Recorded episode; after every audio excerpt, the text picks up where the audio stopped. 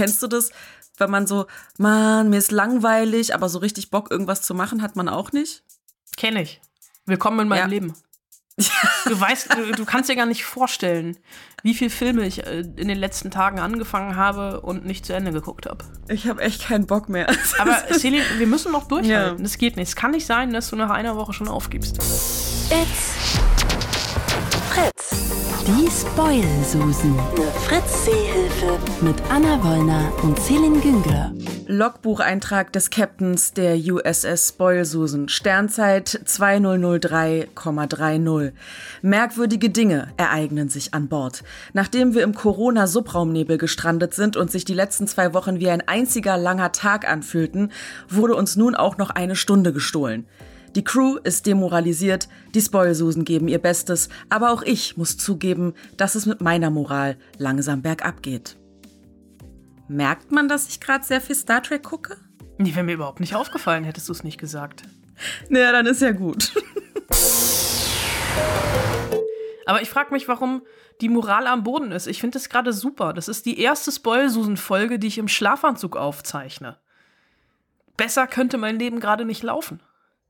Ja, also für mich ist es ein Zeichen von Moral am Boden, wenn du es nicht mal mehr für die Spoilsusen schaffst, dich anzuziehen.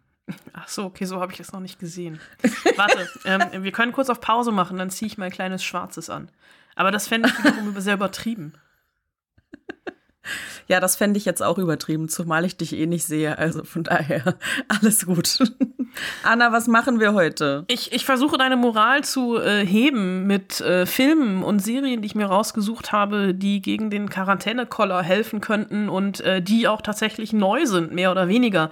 Äh, wir haben, ich habe ein ähm, ein Teenager-Drama äh, rausgesucht, das nicht so eine klassische Coming-of-Age- oder Coming-out-Geschichte ist, sondern ein bisschen anders. Giant Little Ones, ein kanadischer Film. Dann reden wir über den ARD-Zweiteiler Der Überläufer, der in dieser Woche in der Mediathek steht und über Ostern äh, als Eventfilm im ersten läuft.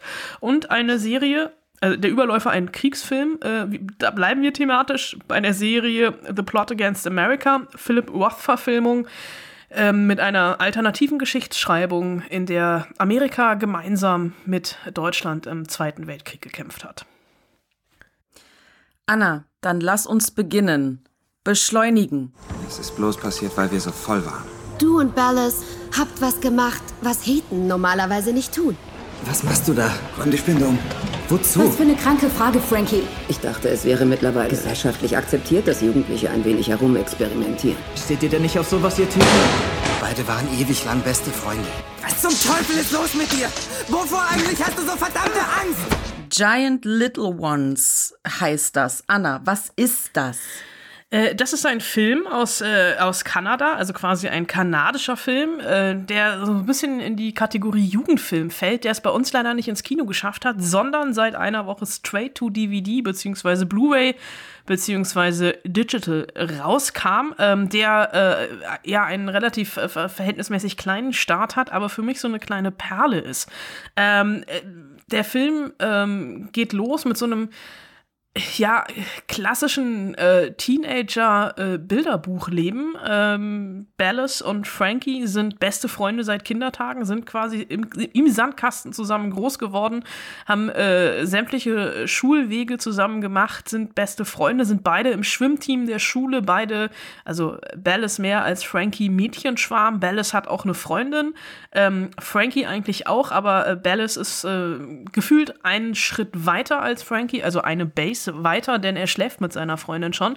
Und ähm, Ballas wird 17 äh, und die feiern zu viert. Und es ist eigentlich der Abend, wo Frankie sich auch überlegt hat, das erste Mal mit seiner Freundin zu schlafen. Aber dazu kommt es nicht, denn ähm, die Geburtstagsparty endet relativ feucht-fröhlich äh, im Schuppen. Allerdings in diesem Schuppen landen Frankie und Ballas. Und diese Szene ist sehr, sehr verschwommen, nicht ganz eindeutig. Und man hört nur, was die beiden Jungs da machen, aber man sieht es nicht so richtig. Aber es kommt. Ähm, relativ eindeutig zum Oralverkehr. Und ähm, Ballas kann mit dieser Situation überhaupt nicht umgehen. Der blockt ab und erzählt in der Schule dann rum, dass ähm, Frankie eine Schwuchtel sei und denunziert ihn. Und Frankie wird so richtig klassisch ähm, zum Mobbingopfer, weil äh, relativ viele homophobe Mitschüler äh, ihn ähm, verprügeln, ihm Gewalt antun. Er, Im Schwimmteam wird er gemieden. Keiner will mehr mit ihm die, ähm, die Bank teilen. Er fliegt raus aus dem Schwimmteam, obwohl er eigentlich sehr, sehr gut war. Und ähm, Frankie äh, wird zum Außenseiter. Die einzigen, die noch zu ihm halten, sind Belles Schwester, die selber schon vergewaltigt worden ist und ähm, das so ein bisschen als ähm, gebrandmarkt ist, auch in der Schule deswegen gemieden wird. Und eine gute Freundin von Frankie, ähm, die selbst ihre Identität noch nicht gefunden hat und sehr gerne in Jungsklamotten rumläuft. Und dazu kommt dann auch noch, dass Frankies Vater selber vor ein paar Jahren seine Familie verlassen hat und mit einem Mann zusammenlebt. Und Frankie das noch überhaupt nicht überwunden hat, dass sein eigener Vater schwul ist, aber dass er jetzt selber in diese äh, Richtung gedrängt wird, obwohl überhaupt nicht klar ist in dem Film, ob Frankie und Bellis wirklich schwul sind oder ob das halt einfach nur so eine jugendliche Erfahrung im Schuppen waren, nähern sich Frankie und sein Vater wieder an. Und das ist ähm, für mich das Starke an dem Film, dass hier nicht richtig in Schubladen gedacht wird. Also es ist keine klassische Coming-of-Age-Geschichte oder eine klassische Coming-out-Geschichte, sondern sehr, sehr ähm, ambivalent. Es passiert ganz vieles ganz unterschwellig und ganz vieles bleibt auch offen. Also das ist nicht so ein Film, der dir am Ende die Lösung auf dem Silbertablett serviert, sondern bei dem du dir selber rausziehen musst, inwieweit du das jetzt mitnimmst oder was du daraus mitnimmst. Und ähm, das ist eigentlich ein, ein, Film über den Mut zu lieben, wen man will. Und es gibt eine ganz wunderbare Szene. Du weißt, ich habe eine Schwäche für Vater-Söhne-Gespräche, wenn es um, um Outings beziehungsweise ähm, Coming-Outs geht. Äh, meine Lieblingsszene aus Call Me By Your Name, die wird hier nicht übertroffen, aber es geht in die Richtung, als ähm, Frankie das erste Mal seit langem wirklich ein ernsthaftes Gespräch mit seinem Vater führt und sein Vater ihm wirklich sagt, er soll doch einfach, ja, den lieben, zu dem er sich hingezogen fühlt und sich überhaupt keine Sorgen darüber machen, wie andere das beurteilen und auch überhaupt keine Sorgen darüber machen, was für ein Geschlecht der andere hat. Denn äh, es geht einfach darum, Erfahrungen zu machen oder sexuelle Erlebnisse zu sammeln mit jemandem, den man liebt. Und so einfach ist das einfach eigentlich. Und ähm, der Film, der übrigens relativ sogar prominent besetzt ist, weil Maria Bello spielt mit und Kylie McLachlan, den kennen Fans natürlich aus Twin Peaks oder äh, How I Met Your Mother Fans. Ähm, das ist der Captain in How I Met Your Mother, der ich glaube, Freund von Robin in irgendeiner Staffel, egal. Äh, und er hat auch in Sex and the City mitgespielt. Stimmt, in Sex and the City hat er auch mitgespielt. Das weißt du jetzt wieder besser als ich. ähm, aber Giant Little Ones ist für mich tatsächlich so eine kleine Perle des, ähm, des Jugendfilms, die es sich durchaus lohnt äh, zu gucken, egal ob jetzt auf DVD, Blu-ray oder wahrscheinlich kann man ihn bei Amazon oder iTunes kaufen. Wie kaufen? Ich muss dafür jetzt etwa extra nochmal Geld ausgeben? Ja, das passiert mit Filmen manchmal. Du gehst ja auch, wenn du ins Kino gehst, musst du ja auch extra Geld dafür ausgeben. Und das ist bei Giant Little Ones auch so. Es gibt auch Filme, die nach wie vor nicht bei Netflix oder Amazon oder Sky oder wem auch immer mit im Paket drin sind, sondern für die man Geld gibt. Du hast da, du hast da gerade so ein Wort benutzt, äh, Kino. Was ist das nochmal? Ja, vor sehr, sehr langer Zeit. Da gab es Orte ähm, mit vielen flauschigen Sitzen nebeneinander. So mit 200, 300 Leuten hat man da zusammen eingefärcht in einem Raum gesessen, oh nach Gott. vorne geguckt auf eine große Leinwand und auf einer großen mhm. Leinwand kam ein Film. Du bist da hingegangen in mhm. Hose und Pullover, nicht in Jogginghose, nicht in Schlafanzug. Du naja. hast dir an einer Kasse in Kommunikation mit jemand anderem eine Karte gekauft Mhm. Vielleicht auch noch Popcorn und Cola. Und hast dich als Gemeinschaftserlebnis gemeinsam in einen Raum mit anderen begeben. Es ist weit weg, es ist schwer vorstellbar, dass wir das mal gemacht haben. Ich habe aber die große Hoffnung, dass wir genau das auch wieder tun werden. Es heißt Kino und es ist toll. Ah ja, gib uns noch ein paar Monate.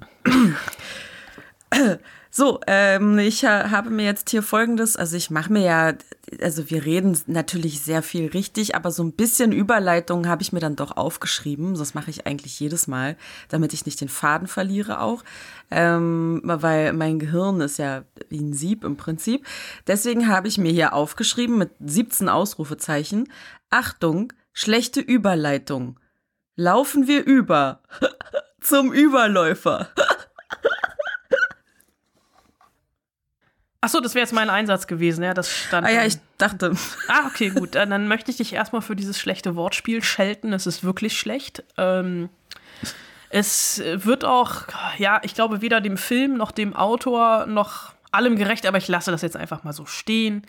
Wir wissen alle, wir haben es gerade nicht leicht. Die einen drehen durch im Homeoffice, die anderen weniger. Zu welcher Kategorie du gehörst, ist mir jetzt auch klar. Will er sich nicht melden? Obergefreiter Proska, 6. Bataillon, 1. Kompanie. Und was machen Sie dann hier? Mein Transport ist auf eine Mine gelaufen. Also, wir haben keine Verpflegung, keine Zigaretten, keinen Schnaps, keine Weiber und keine Hoffnung. Haben Sie das kapiert? Jawohl. Dann marschieren Sie zum nächsten Bahndamm und passen den nächsten Zug ab. Die Schienen sind blockiert, da fährt nichts mehr. Der Überläufer ist ein Film, ähm, ein, eigentlich ein zweiteiliger Fernsehfilm, der aber seit äh, Mittwoch äh, als Vierteiler in der Mediathek steht. Äh, damit man noch das Label Miniserie wahrscheinlich draufpacken kann. Eine sehr, sehr ambi ambitionierte ähm, öffentlich-rechtliche Film-Serienproduktion, ich glaube vom NDR, also vom Norddeutschen Rundfunk, denn zumindest aus Norddeutschland oder in Norddeutschland ähm, lebte lange Zeit äh, der Autor dieses Werkes, äh, Siegfried Lenz. Und äh, wenn du, liebe Selin, ein aufmerksamer Zuhörer der Spoilsusen bist, dann weißt du natürlich, dass wir vor wenigen Monaten erst schon über Siegfried Lenz gesprochen haben, als nämlich Christian Schwochus die Deutschstunde ins Kino kam. Ja. Sehr gut. Ähm, Siegfried Lenz hat. Ich glaube, ja, ich bitte. glaube, da gab es Kinos noch. Da gab es Kinos noch, genau. Zu einer Zeit, als es noch Kinos gab, sprachen wir über die Verfilmung von Die Deutschstunde. Ähm, jetzt, in Zeiten, in denen es kein Kino mehr gab, sprechen wir über Der Überläufer. Ich bin gespannt, wann wir über die nächste Siegfried Lenz-Verfilmung sprechen. Aber das Besondere bei Der Überläufer ist, äh, es ist ähm, eins der Frühwerke von Siegfried Lenz. Er ist nämlich 1951 schon geschrieben. Allerdings ist dieses Buch erst 2016 veröffentlicht worden und äh, zum Bestseller geworden. Wie viel Zeit zwischen 1951 und 2016 liegt, darfst du dir jetzt selber ausrechnen. Das darf mal schön jeder für sich selber ausrechnen jetzt. Ich glaube, es sind 65 Jahre. Ich habe mir den Taschenrechner heimlich aus der Hosentasche geholt. Und ähm, der Grund, warum dieses Buch so lange lag, äh, ist so ein bisschen, weil Siegfried Lenz damals seiner Zeit in Anführungsstrichen voraus war, beziehungsweise ähm, er es nicht veröffentlicht hat, weil es ähm, brandaktuell und auch sehr ho äh, hochpolitisch war, denn es äh, geht im Überläufer um einen jungen Soldaten, Walter Proser, ähm, der kurz vorm Kriegsende noch ein letztes Mal an die Ostfront geholt wird. Ähm, der selber in einem äh, pommerschen Dorf lebt mit seiner Schwester und seiner Schwägerin, ach, mit seiner Schwester und seinem Schwager, so rum, nicht der Schwägerin. Und auf dem Weg dahin, unterwegs an die Ostfront im Zug, ähm, also so ein, klassischer Transportgüterzug, da lernt er eine junge Polin kennen, nämlich Wanda. Und ähm, weil beide nichts zu verlieren haben, äh, beginnen sie ein kurzes Techtelmechtel im, äh, im Waggon. Äh, allerdings äh, überschlagen sich dann die Ereignisse. Der Zug fliegt in die Luft, äh, fährt von den Gleisen und ähm, Walter läuft relativ orientierungslos durch die Wälder und weiß nicht so richtig, wo er hin soll und trifft dann auf eine Verteidigungseinheit, äh, das äh, dann auch seine letzte Heimat als deutscher Soldat wird und die sind im Wald ähm, und äh, haben so ein bisschen Lagerkoller wie wir. Also ich würde jetzt nicht das Homeoffice vergleichen wollen mit äh, einem äh, mit einer Verteidigungseinheit im Zweiten Weltkrieg irgendwo in den polnischen Wäldern. Aber die ähm, drehen auch langsam alle durch und am Rad. Äh, es gibt einen unglaublich brutalen Unteroffizier, der von Rainer Bock gespielt wird. Äh, und dieser Wahnsinn setzt sich langsam durch. Also es geht gar nicht mehr darum, irgendwas zu verteidigen, sondern es geht eigentlich nur noch ums Überleben. Mit dabei ist ähm, ein, ein anderer Soldat, äh, Kirschner, gespielt von Sebastian Urzendowski, der Kommunist ist. Dann gibt es Bjarne Mädel, der einen verrückten Koch spielt. Und ähm, die versuchen wirklich eigentlich nur klarzukommen, irgendwie zu überleben. Wenn in diesem Wald gibt es relativ viele, viele polnische Partisanen, die wiederum versuchen, die letzten Deutschen zu erschießen. Und das Ganze ist zweigeteilt. Also der erste Teil spielt fast komplett im Wald ähm, fast schon so ein bisschen naturalistisch, ähm, ein bisschen wie bei Terence Malick, der schmale Grat. Also wenn es denn einen Kriegsfilm gäbe, mit dem man den vergleichen könnte, dann wäre es an dieser Stelle dieser. Und der zweite Teil ist ein bisschen actionreicher, denn in diesem Teil wird ähm, Walter äh, gefangen genommen von den Russen und läuft zur Roten Armee über. Also deswegen heißt der Film auch der Überläufer, weil er einfach, also nicht einfach, aber er wechselt die Uniform und wird dann als ähm, Soldat der Roten Armee wieder in die andere Richtung geschickt, Richtung Deutschland, und soll die letzten deutschen Frontkämpfer zur Aufgabe zwingen. Und ähm, dieser Film ist ähm, sehr, sehr vollgepackt mit Fragen, die einen umtreiben äh, als junger Mensch im Krieg, nämlich wie man überhaupt weiterleben kann, wenn man größtmögliche Schuld auf sich geladen hat. Also und was das richtige in einer Welt ist, die aus den Fugen geraten ist, in der es wirklich nur noch ums Überleben geht. Also es sind wirklich existenzielle Fragen, die hier gestellt werden. Die Geschichte ist relativ radikal und kompromisslos, denn äh, Walter lädt auch mehrfach Schuld auf sich. Äh, er erschießt in Notwehr zum Beispiel den Bruder von Wanda, also dieser polnischen Partisanin, äh, die er im Wald kennengelernt hat, die sich wie so ein roter Faden durch diesen Film zieht, weil es ähm, Walters große Liebe zu sein scheint und die beiden sich immer wieder begegnen, aber es ist immer nie der richtige Moment. Aber er ist wirklich getrieben davon, ähm, also eigentlich getrieben von seiner Liebe. Und das fand ich so ein bisschen, das war mir ein bisschen zu, boah, pathetisch. Und er ist wirklich, also äh, er wird übrigens gespielt von Janis Niewöhner, über den wir ja auch vor drei Wochen, glaube ich, erst gesprochen haben, als es noch Kinos gab, weil der eine Woche lang mit Narziss und Goldmund im Kino war. Und ähm, das ist überhaupt keine Re Heldenrolle, die er spielt, sondern wirklich ein Getriebener, der nie zur Ruhe kommt. Und ich hatte, ähm, an, also an sich fand ich den Film eig eigentlich ganz gut. Du merkst, eigentlich, ich bin so ein bisschen reserviert, ähm, weil ich habe ein relativ großes Problem mit dem Ende des Films, das ich jetzt nicht verraten werde. Aber ähm, das Ende ist auch nicht von Siegfried Lenz. Das hat er nämlich nie fertig geschrieben. Da gab es nur Fragmente. Und diese Fragmente haben der Drehbuchautor Bernd Lange und Florian Gallenberger, der sowohl das Drehbuch geschrieben hat als auch die Regie geführt hat, weitergedreht.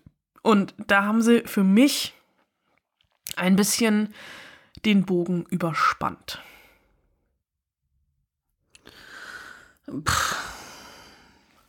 Für mich klingt so wahnsinnig langweilig, muss ich ganz ehrlich sagen. nee, langweilig also, ist es nicht. Also es ist okay. schon, also äh, der Film hat so unfreiwillig was brandaktuelles bekommen. Mhm. Ähm, also so das eigene Verhalten, was passiert, mhm. wenn man Schuld auf sich lädt. Wie weit kann man gehen? Das Überleben in einer Welt, die aus den Fugen geraten ist, weil unsere Welt ja auch gerade ein bisschen aus den Fugen gerät. Das Gute ist, liebe Selin, mhm. wenn du diesen mhm. Film gucken willst, läuft am 8. und 10. April im 1. und ist ab dem 1. April in der ARD-Mediathek. Du kannst ja mal reingucken und wenn es dir nach fünf mhm. Minuten nicht gefällt, kannst du halt ausmachen. Ja, das stimmt. Das ist ja. Das mache ich im Kino aber auch manchmal, dass ich dann einfach gehe als es noch Kinos gab. Damals. Damals. Damals war es. Pass auf. Ähm, also es hat mich jetzt bisher, muss ich sagen, wirklich ähm, nicht angezeckt, was du vorgestellt hast. Also mich hat's nicht angezeckt. Ähm, vielleicht liegt's aber auch daran, dass ich schon komplett demoralisiert bin, möglicherweise. Ja. Und so kennst du das, wenn man so, man, mir ist langweilig, aber so richtig Bock, irgendwas zu machen, hat man auch nicht. Kenne ich. Willkommen in meinem ja. Leben. Du weißt, du, du, kannst dir gar nicht vorstellen, wie viele Filme ich äh, in den letzten Tagen angefangen habe und nicht zu Ende geguckt habe. oh, ich habe keinen Bock mehr. Ich habe echt keinen Bock mehr. Aber Celine, wir müssen noch durchhalten. Ja. Das geht nicht. Es kann nicht sein, dass du nach einer Woche schon aufgibst. Ist zu früh. Das, das, Wie kriege ich dich motiviert? Ich kann dich auch nicht mal mit Gummibärchen füttern, weil wir an unterschiedlichen Orten sitzen. Ja, und vor allen Dingen habe ich gestern irgendwie so eine halbe Schüssel Gummibären gegessen und danach ging es mir wirklich, wirklich schlecht. Also, also ich musste, hm. ich saß halt eine Weile dann woanders. Das ähm, könnte damit zu tun haben, dass du vielleicht zu viele Gummibärchen gegessen hast. Ja. Also bitte erwähnt das Wort Gummibärchen nicht. Ich glaube, dann kotze ich gleich nochmal. das möchte ich nicht. Nee. Also, ich möchte jetzt hier ein bisschen was Unterhaltsames haben. Oh, das wird schwer. Los, tanz für mich. Los, tanz für mich. Warte. Ähm, ich, ja. ich glaube, Nein, also, wenn ich tanzen würde, es wäre auch nicht unterhaltsam, aber ich glaube, dass das nächste, was ich in petto habe, dein Interesse wecken könnte. Our candidate for President Charles Lindbergh. My intention is to preserve American democracy by preventing America from taking part in another world war.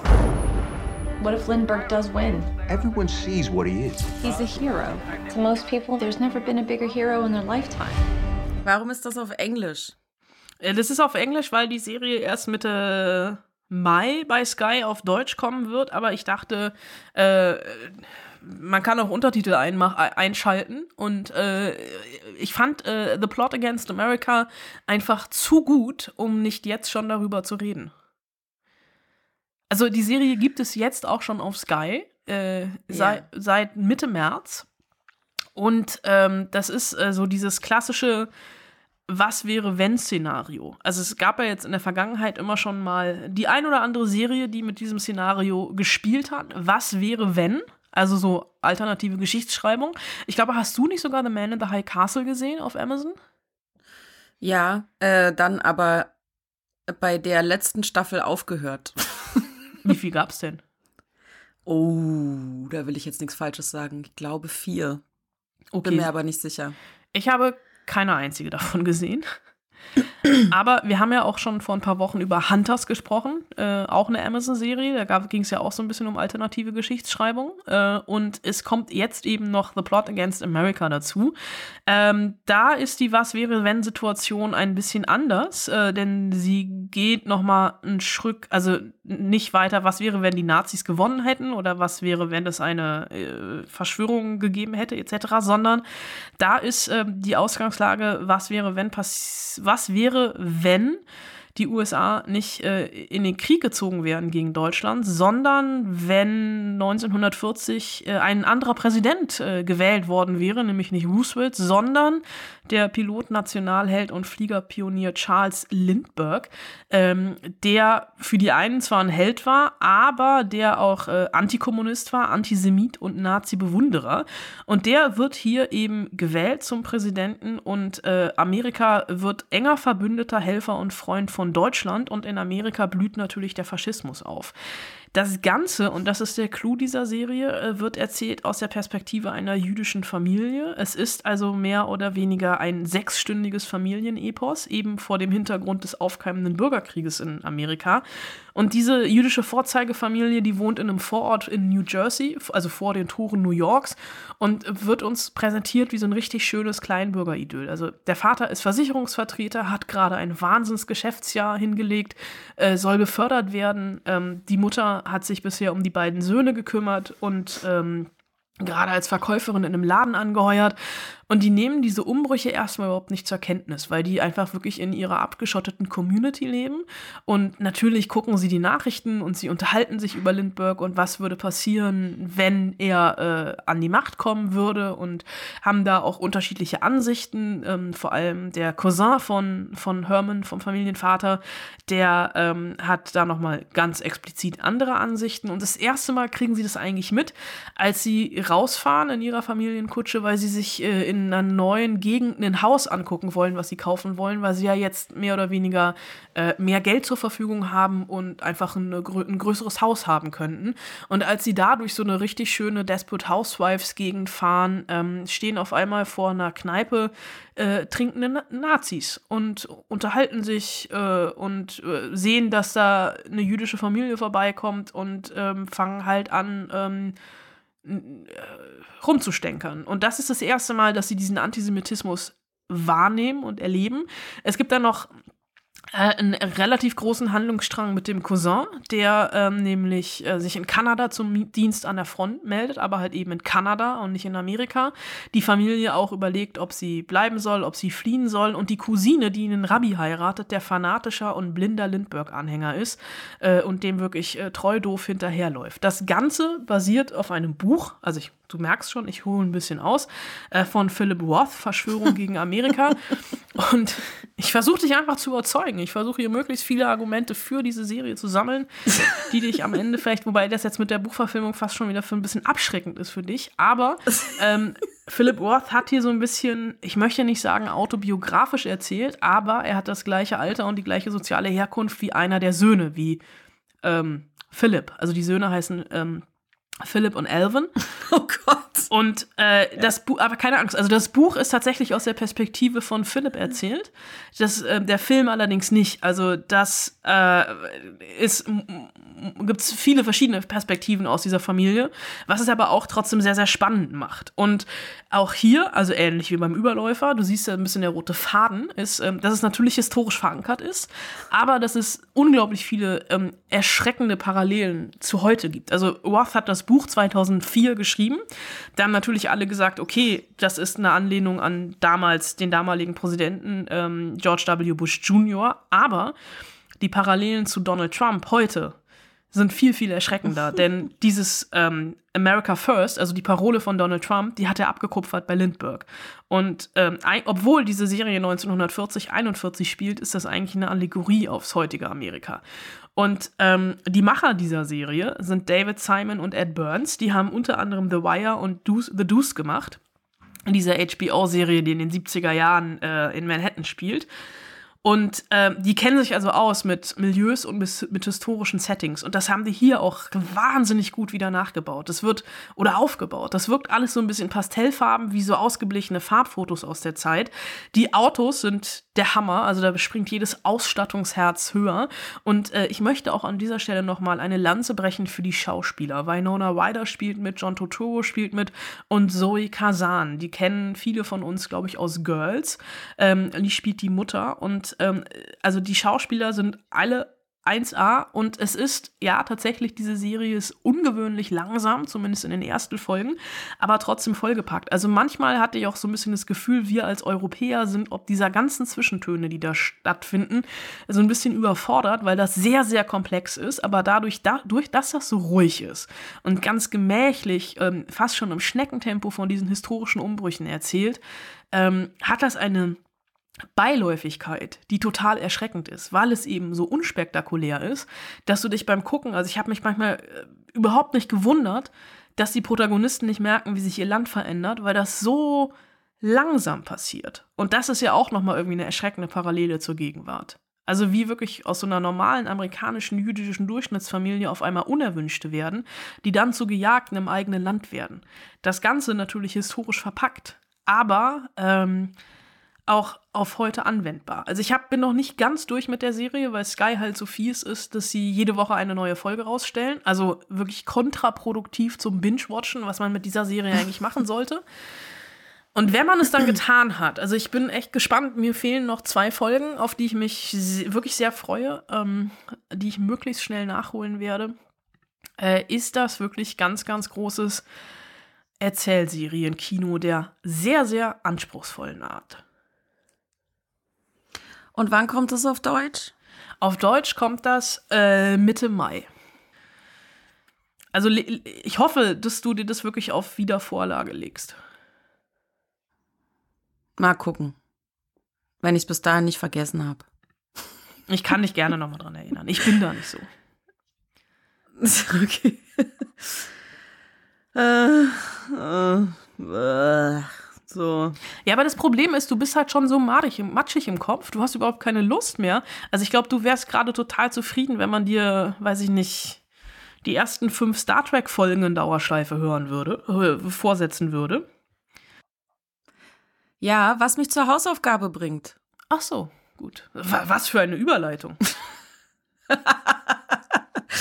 Genau. Ähm, die Hausaufgabe war ja nämlich die peinlichsten Serien, die wir früher halt geguckt haben und, ge und geliebt haben und äh, uns heute ein bisschen dafür schämen. Also so diese Äh, siehst du, mein Kopf ist so matschig, dass ich nicht mehr Guilty Pleasures, dass mir das fast nicht mehr eingefallen ist. Oh, Mann. Ich habe gerade mit Schrecken festgestellt, ich habe die Hausaufgabe nur unzureichend erfüllt. Ich habe bisher nur zwei auf meiner Liste. Ach so, naja, zwei ist auch völlig okay. Okay. Ich hatte auch Schwierigkeiten. Deswegen ist auf meinem Platz drei nämlich gute Zeiten, schlechte Zeiten gelandet. ja, ah, siehst du, da habe ich direkt was. Guckst du das also, immer noch? gute Zeiten? Frage ich. Nein. Wann Ähm, hast du aufgehört? Aber äh, pff, keine Ahnung, mit 15 vielleicht oder 16. Es hat mich auf jeden Fall ein paar Jahre äh, während meiner Teenager-Oberschulenzeit begleitet. Das Tolle ist ja, dass gute Zeiten, schlechte Zeiten immer noch läuft ähm, auf RTL und ähm, dass man da im Prinzip also ich glaube, es ist immer noch so, eigentlich nur drei Folgen braucht, um einzusteigen. Und danach ist man dann drin und findet sich zurecht. Joe Gerner ist immer noch mit dabei, glaube ich. Das, der ich, also ich weiß gar nicht. Ich glaube, der ist sogar von Anfang an mit dabei. Ist er nicht auch schon gewesen. tausendmal gestorben und hatte Autounfälle, saß im Rollstuhl, ist von unheilbarem Krebs erkrankt, äh, geheilt, etc.? Ich, ich weiß es nicht. Ich kann dir auch schon gar nicht mehr sagen, was passiert ist in der Phase, in der ich äh, gute Zeiten, schlechte Zeiten geguckt habe. Ähm, aber vermutlich Intrigen, ähm, Freude, äh, bestimmt hat irgendjemand geheiratet, hat ein Kind gekriegt, ist weggezogen, wiedergekommen, ausgewandert, pleite gewesen, hat Am ein neues Geschäft geilsten eröffnet. fand ich da ja immer, wenn Schauspieler sich haben rausschreiben lassen, den Serientod gestor- irgendwie den Serientod gestorben sind oder sowas, dann nach Mhm. einem halben Jahr festgestellt haben, außer sie in Serien mitspielen, können die nichts anderes und wieder zurückgekommen sind als entfernte Verwandte, verschollener Zwilling oder äh, ich glaube, es gab irgendwann mal so einen Fall, da hatte die einfach ein Auto. Nee, ach genau, da ist, ist, eine, ist eine Schauspielerin ausgetauscht worden und da war der dramaturgische Clou, sie hatte einen Autounfall, ihr Gesicht war zerfetzt und wurde danach von einer anderen Schauspielerin gespielt. Das ist so absurd. Ich weiß tatsächlich, dass, ich weiß gar nicht, wie sein echter Name ist. Ähm, Leon Moreno, so heißt er bei GZSZ, ist auf jeden Fall mindestens einmal schon ausgestiegen und dann wiedergekommen. Ja. Aber gut. Solange du Okay, mir jetzt nicht sagst, du steigst aus den Spoilsusen aus, um dann in fünf Folgen wiederzukommen, dann würde ich mich, glaube ich, verarscht fühlen von dir. Das wäre ein geiler Move. Ich steig aus. Ich brauche mal fünf Tage Ruhe. Ich bin erst nächste Woche wieder dabei. Genau. Eigentlich ganz geil. Okay, also Platz drei, gute Zeiten, schlechte Zeiten bei mir. Mein Platz zwei ist ähm, Dawson's Creek. Uh, aber das ist doch kein Guilty Pleasure. Voll. Also entschuldige mal, wie billig gespielt war das denn? Ja. Hallo? Da haben sich große Schauspielkarrieren rausentwickelt. Ja, daraus entwickelt, aber in der Serie konnten die noch nicht wirklich schauspielern. Vielleicht gegen Ende der Serie, möglicherweise, aber vor allen Dingen so die Anfänge, alter Falter. Ähm, wie heißen sie denn alle? Mein Gott, ich kann ich Michelle kann bloß Williams, Katie Holmes, Joshua Jackson Genau. und James Fender irgendwas. Vanderbeek. Genau. Dawson, äh, Pacey. Oh, und die anderen kriege ich nicht mehr zusammen. Ich habe sie nie wirklich geguckt. Also ich habe es mal so zufällig. Aber jetzt, wo du, ja, ja, hier, hier, ich habe jetzt gerade eine Zehnerliste, wo du einmal Dawson's Creek gesagt hast, kommst, kommen bei mir die ganzen Guilty Pleasures aus meiner Jugend hoch. Ich weiß gar nicht, wo ich anfangen soll. Also im Prinzip eine Teenager-Serie von Leuten gespielt, die ganz offensichtlich schon damals keine Teenager mehr waren, was ich auch immer so absurd fand. Damals hat es mich natürlich überhaupt nicht gestört, jetzt schon. Ähm, und Dawson in quasi Mittelpunkt dieser Serie war mehr oder weniger sein Zimmer, wo sich immer irgendwie alle getroffen haben und dann waren sie mal verliebt und dann waren sie mal zusammen und dann waren sie verliebt, aber trotzdem nicht zusammen. Und dann war sie mit jemand anderem zusammen, mit Pacey, und dann war Dawson mit jemand anderem. Und ach, das war ein Kuddelmuddel. Also im Prinzip so eine richtig schöne Teenager-Serie mit Herzschmerz und ach, und, und auch ein bisschen lustig. Und ach so, und Dawson war Filmfreak, stimmt. Und vor allen Dingen Steven Spielberg-Fan. Ah, ich glaube, ich muss das noch mal gucken. Gibt es das irgendwo? Ich muss sofort Dawson's Creek gucken. Ja, leider nicht äh, in einer Flatrate, äh, aber es gibt es tatsächlich zum Kaufen. Äh, kannst die Staffeln digital kaufen bei Amazon zum Beispiel. Ist auch erst 22 Jahre alt, diese Serie. Alter Falter, oh Gott, ich bin wirklich alt. Ist das furchtbar. Okay, und mein Platz 1 und Platz 1, weil ich mich eigentlich gar nicht mehr so richtig dafür schäme, aber naja, äh, sind Buffy und Angel.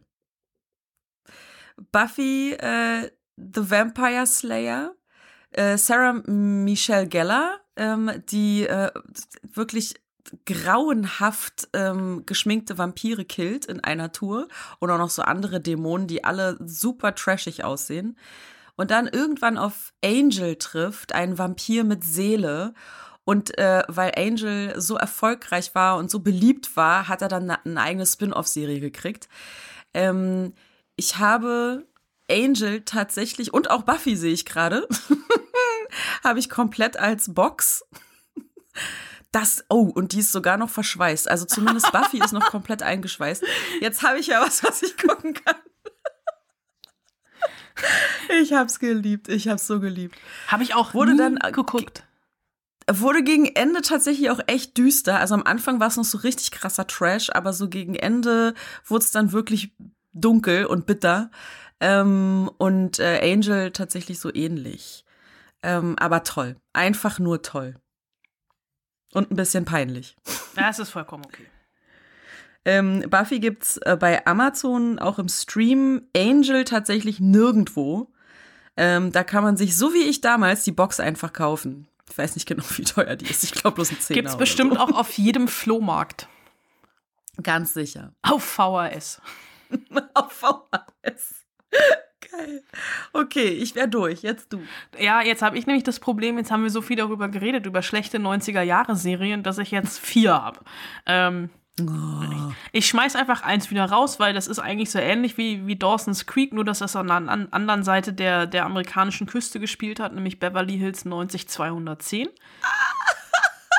Gibt's ja jetzt wieder. Äh, ist, glaube ich, total gefloppt, ist schon wieder eingestellt worden. Aber, oder es soll einen Kinofilm geben, aber Luke Perry ist ja mittlerweile auch gestorben. Ja. Ähm, egal, also lassen wir jetzt weg. Äh, mein Guilty Pleasure war früher äh, in der Schule, also wirklich noch in der frühen Schule, Baywatch. Kam, glaube ich, uh. immer um, auf 14, um 14 Uhr auf Sat 1 und je nachdem, welchen ja. Schulbus ich bekommen habe, habe ich die ersten fünf Minuten verpasst. Hausaufgaben habe ich danach gemacht, aber Baywatch, also wirklich noch das frühe Baywatch, ja, mit David Hasselhoff. Mit David Hasselhoff, ja. Ähm, dann, ähm, ich habe scheinbar eine leichte Affinität zu, merke ich gerade selber, äh, und mu muss gerade selber über mich lachen, äh, eine Wahnsinnsüberleitung. Ähm, ich habe sehr viel, also viel, sehr, einen sehr großen Teil meiner Jugend, merke ich gerade, vor dem Fernseher verbracht und habe äh, ordentlich wie ich bin, äh, geswitcht zwischen Privatfernsehen und öffentlich-rechtlichen. Und nun komme ich zu meinem zweiten Guilty Pleasure. Quasi das deutsche Baywatch. Gegen den Wind. Eine Surf-Serie, eine ARD-Vorabendserie mit Ralf Bauer und Hardy Krüger Junior, die in St. Peter-Ording gespielt hat. Ähm, und ein sehr, sehr junger Ralf Bauer und ein sehr, sehr junger Hardy Krüger Junior, die, glaube ich, ich glaube, die hatten irgendwie auch eine Surfschule oder sowas oder waren am Anfang. Ja, ja. Also, äh, also ganz. Ich habe keine Ahnung, wo es diese Serie noch gibt. Ich möchte auch niemandem empfehlen, sie heute noch mal anzugucken. Nee, Weiß, warte, ich guck mal, ob sie irgendwo den Wind. Da gab es auch, glaube ich, Bücher von, die meine Oma mir irgendwann mal geschenkt hat. Die die Geschichten weitergeschrieben haben, die noch schlimmer waren. Uh, es gibt's bei Amazon. In der Flatrate? Teilweise Flatrate, was auch immer das heißt. Und bei Maxdome und bei Magenta TV. Oh Gott, ich weiß, was ich heute super. mache. Ich gucke gegen den Wind. Wie geil ist das denn? okay. Ähm, die, mein, mein Guilty Pleasure Nummer eins, und da schäme ich mich eigentlich auch gar nicht, mal, gar nicht mehr so. Und es ist auch tatsächlich eine Serie, die es immer noch gibt und die ich auch immer noch gucke, nämlich immer dann, wenn ich Buchhaltung und Ablage machen muss. Und von der ich auch tatsächlich relativ viele Folgen auf DVD, äh, Staffeln auf DVD noch zu Hause habe, weil ich angefangen habe, sie zu gucken zu einer Zeit, in der Streaming noch was Unanständiges war, ist tatsächlich Grey's Anatomy. Hm. Ist jetzt, finde ich, auch nicht so die schlechte Wahl. Und ich kann mich auch noch dran erinnern, oh Gott, jetzt ist irgendwie wirklich so, Anna Wollner erzählt aus ihrer Jugend, äh, oder ich, ich habe schon studiert, muss ich zu meiner Schande, also muss ich zu meiner Verteidigung sagen. Ich habe Grey's Anatomy nie geguckt, aber eine sehr gute Freundin von mir, die hatte mittwochs nie Zeit weil sie Grey's Anatomy gucken musste. Und ich habe die irgendwie, mhm. ich hab gedacht, das ist so bescheuert. Es war wirklich noch, damals gab es noch den Begriff des Straßenfegers. Lineares Fernsehen, die Leute haben alle zur gleichen Zeit. Heute nennt man das Corona. Stimmt, heute nennt man. Früher war es Grey's Anatomy, heute nein.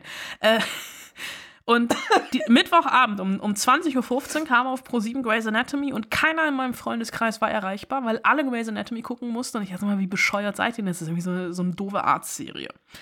Dann äh, passierte es, dass ich erst ein Interview mit Patrick Dempsey hatte zu dem Film Verliebt in die Braut und mir hat ein Autogramm geben lassen für meine äh, äh, gute Freundin und dann auch schon Mitbewohnerin. Ähm, ich habe dieses Autogramm bei uns in der WG aufgehangen. Sie hat wochenlang nicht mit mir geredet, weil sie total sauer war, dass ich Patrick Dempsey getroffen habe und ich überhaupt nicht wusste, wer das ist, ne, gefühlt. Dann wurde ich krank, hatte, glaube ich, sogar also eine richtig fette Erkältung oder vielleicht sogar Lungenentzündung und lag drei Wochen richtig zu Hause. Und habe gedacht, okay, ich bin krank, gucke ich einfach mal die erste Staffel Grey's Anatomy und habe die ersten vier Staffeln am Stück geguckt einfach hintereinander weg und wusste auf einmal, wer Patrick Dempsey ist und wer McDreamy ist und war da so drin in diesem Grey's Anatomy Kosmos, äh, aus dem ich auch immer, in den ich immer mal wieder sehr, sehr gerne eintauche, obwohl es ja auch total bescheuert ist, weil es gab schon alles in Grey's Anatomy. Also alles, auch was es nicht gibt. Da hat jeder mit jedem geschlafen. Äh, also ich glaube, selbst das Beatmungsgerät mit dem Defibrillator hatte schon was. Äh, da gab es medizinische Fälle, die so, also die entwickeln halt auch, also bei Grey's Anatomy, ich glaube, die hätten in drei Stunden einen Impfstoff gegen Corona entwickelt. Na klar. Äh, weil die können es halt einfach. Ne? Also, mein Patrick Dempsey ist schon lange nicht mehr dabei. Es ist jetzt auch kein Spoiler. Er ist, glaube ich, in der zehnten Staffel gestorben. Das ist sieben Jahre her oder sechs Jahre her. Aber ähm, ich wow. bin aktuell in Staffel 15, weil ich es tatsächlich immer erst, also ich gucke das immer so wirklich, wenn ich Sachen sortieren muss oder wenn ich die Wohnung putze, dann läuft nebenher Grey's Anatomy. Ich habe auch keine Ahnung mehr, also da sind so ganz viele neue, die ich überhaupt nicht kenne, die mir total egal sind. Ähm, aber irgendwie bin ich immer noch so ein bisschen angefixt. Ich weiß nicht warum. Ich meine, seit Dr. Christina Yang weg ist, hat das eh alles keinen Sinn mehr. Aber. Die ist auch weg. Die, die ist schon viel länger weg. Echt? Ja. Ich hab's nie geguckt, keine Ahnung. Du hast es nie geguckt? Ich weiß halt oh nur oh ungefähr, wer da. Nee. Du hast nie. nie oh bin nie reingekommen. Dann ist das jetzt deine Hausaufgabe bis zur nächsten Woche. Nee, auf keinen Fall. 15 Staffeln Grey's Anatomy. auf gar keinen Fall. Schade. Ich hätte, ja. ich hätte auch gesagt, ich gucke eine Folge Buffy, aber jetzt, nee. ich gucke ich guck gleich erstmal gegen den Wind. Ja, das ist doch eine gute, eine gute Entscheidung. So, Anna, folgendes Problem. Da du äh, mir nicht gesagt hast, was wir nächste Woche machen, habe ich keine Hausaufgabe vorbereitet. Ich habe dir nicht gesagt, was wir nächste Woche machen, weil ich nicht weiß, was wir nächste Woche machen. Ähm, ist so die Frage, gibt es, nein, es wird nächste Woche noch eine Welt geben. Es ist die Frage, bin ich nächste Woche nackt, weil heute im Schlafanzug, was kommt danach? Ähm, Kinofilme laufen immer noch nicht an und ich werde für nächste Woche sicherlich viele schöne Dinge finden, über die wir reden. Ähm, aber ich weiß es jetzt noch mhm. nicht. Ich muss erstmal so ein bisschen. Ähm, also ich glaube, ich bin mir, warte, ich muss es mal gerade investigativ recherchieren, ob nächste Woche die, die neue Staffel Haus des Geldes startet. startet. Ähm, mhm. 3. April. Nie geguckt. Habe ich auch nie geguckt. Es ist halt auch doof, dann mit der vierten Staffel anzufangen. 3. Ähm, April wäre aber diese Woche. Wäre auch diese Woche, siehst du? Es ist irgendwie so, also Netflix hat nichts Neues im Angebot, da kommen sich, ich, ich finde uns was. Aber ich bin ein bisschen enttäuscht, dass du trotzdem keine Hausaufgabe hast. Denk dir was aus. Ja, ich orientiere mich da immer so ein bisschen an daran, was wir dann halt nächste Woche machen.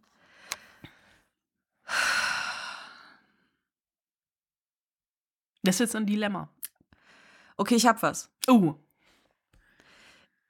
ich habe mich hier gerade mal umgeguckt und diese merkwürdigen Kreaturen, die hier so um mich rum sitzen, mir angeguckt. Jetzt denkst du, oh Gott, sie hat schon wieder Halluzinationen. Ja, ich wollte nicht sagen.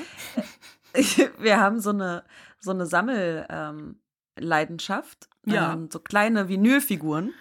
Ja. Und die blicken mich halt gerade an und da sind natürlich auch so Figuren aus Star Wars und aus Star Trek und äh, so mit dabei und aus Game of Thrones und so.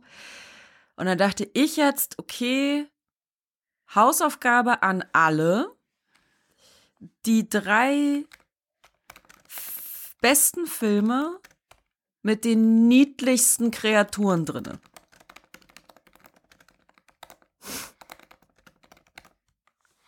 Ja. Und nein, betone Film. The Mandalorian äh, geht nicht. Weil dann wäre bei mir von Platz 10 bis Platz 1 Mandalorian und Baby Yoda. Baby Yoda. ja. ich werde in Aber es gibt gehen. ja auch noch viele andere schöne, äh, tolle Kreaturen in Filmen. Ja. Ich habe auch schon eins. Aber So, du musst und, auch. äh, ne? und ja, ja, ja, Also alle anderen auch. auch. Spoil Susan Und alle anderen auch. Genau. Ist die Adresse? Ähm, Wir nehmen auch postalische Zuschriften. Ganz genau. Nee, nee. Nee, wir sind nicht im Sender, stimmt, ist doof. Und da könnte Corona dranhängen. Sehr schön. Äh, haben wir das auch wieder? so, ich gehe jetzt wieder, ich leg mich jetzt wieder hin, ja? Ich auch. Ansonsten viel Freude ähm, auch mit den äh, neuen Podcasts, die wir euch jetzt ähm, hier auf diesem Kanal auch online gestellt haben. Anna Wollner hat nämlich, ähm, naja, Quarantänetipps sind es ja eigentlich nicht. Isolat Tipps für die Isolation, ähm, die selbstgewählte und auferlegte. Ähm, die kommen immer montags und dann gibt's immer so einen ganzen Haufen von Dingen, ähm, die Anna euch da empfiehlt. Diese Woche sind es systemrelevante Berufe, stimmt's? Das stimmt. Und ich bin auf meine Auswahl, die auch ein bisschen, also an zwei Stellen vielleicht ein bisschen 90er und 80er Jahre lastig sind, sehr, sehr stolz. Kleiner Spoiler, auf Achse. Da bin ich immer noch. Also das ist, ich muss drüber lachen. Und ich habe mir zwei Folgen angeguckt. Aber liebe Grüße an alle systemrelevanten Menschen da draußen. Meine Tante sagte neulich auch zu mir, ja, ich bin arbeiten. Ich bin jetzt systemrelevant. Und ich so dachte, juhu, endlich bist du relevant. Naja, ähm, gut, in diesem Sinne freuen wir uns, wenn ihr äh, unsere zahlreichen äh, Binge-Watching-Angebote annehmt und zumindest mal reinhört. Auf äh, allen Kanälen, die ihr euch da vorstellen könnt, überall da, wo es Podcasts gibt. Wir sind nämlich die Spoilsusen. Liebe Grüße. Und Anna? Viel Spaß im Heimkino.